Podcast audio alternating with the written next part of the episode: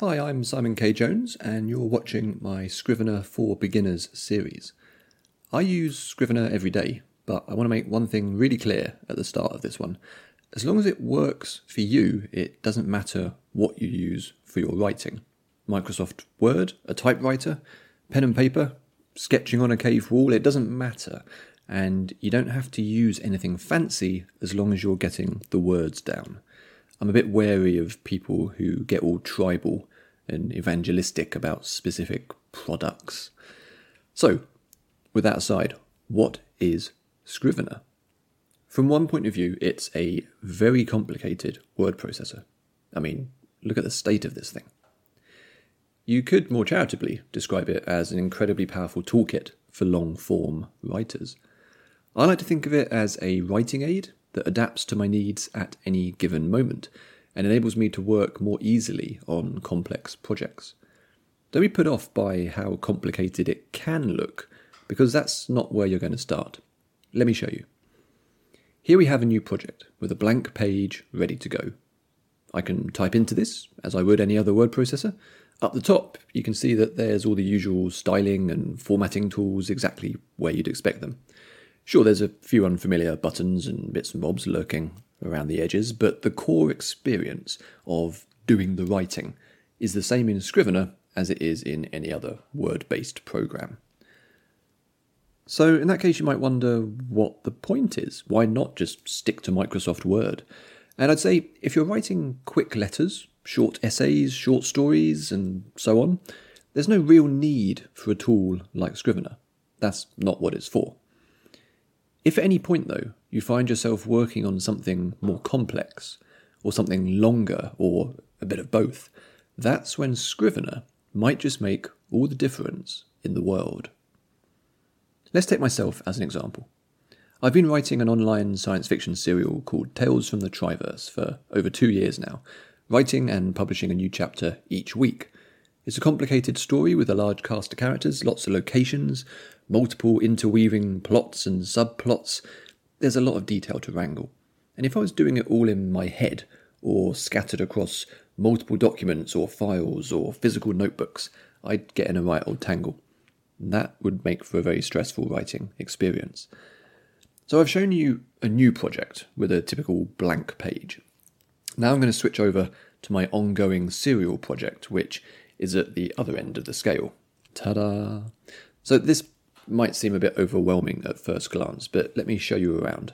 Remember, this is my project, and the thing about looking at other people's projects is kind of intriguing. You might learn a thing or two about them, but ultimately, you shouldn't be there, and it feels wrong. But it's okay in this case, I'm giving you permission. So, the binder is a way to navigate through the project. Note that everything you see in this list is stored within this single project for my Tales from the Triverse book. At a glance, then, I've got my manuscript up the top. That's the actual chapters themselves.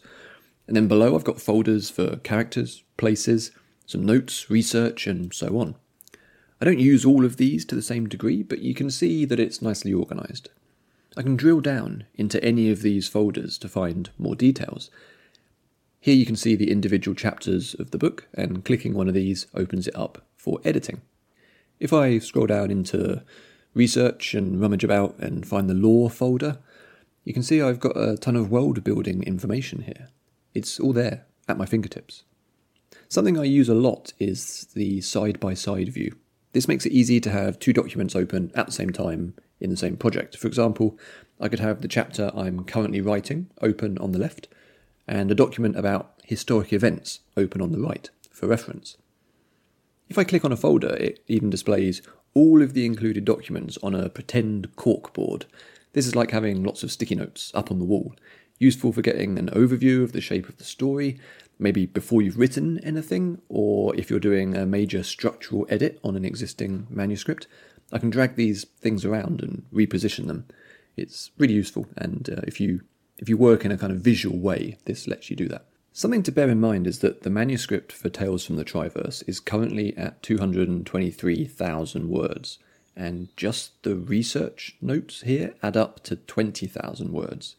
If that was scattered across multiple documents, notebooks, post it notes, all over my house. If the story was kept in one giant Word file or across multiple Word files, it would be a nightmare trying to keep track of it all. Writing Triverse would be a nightmare. Instead, Scrivener makes it easy, or rather, it helps take care of the practical and technical aspects of writing a large, complicated project. That then frees up my brain to think more about the creative components, the story itself, the words, the characters. Scrivener has helped me be a better writer simply by getting a lot of the clutter work out of the way. I'm not even scratching the surface here, obviously, that's for later videos. I guess there's two key things to take away from the video today, though. Number one, most of Scrivener's features are completely optional. You can basically ignore them until they're useful. That's why the learning curve isn't actually all that steep, because you can take it at your own pace. And number two, like I said at the top, Scrivener's benefits only really come into play when you're working on a longer project. I can confidently say that I would not be able to write Tales from the Triverse if I wasn't using Scrivener or something like Scrivener.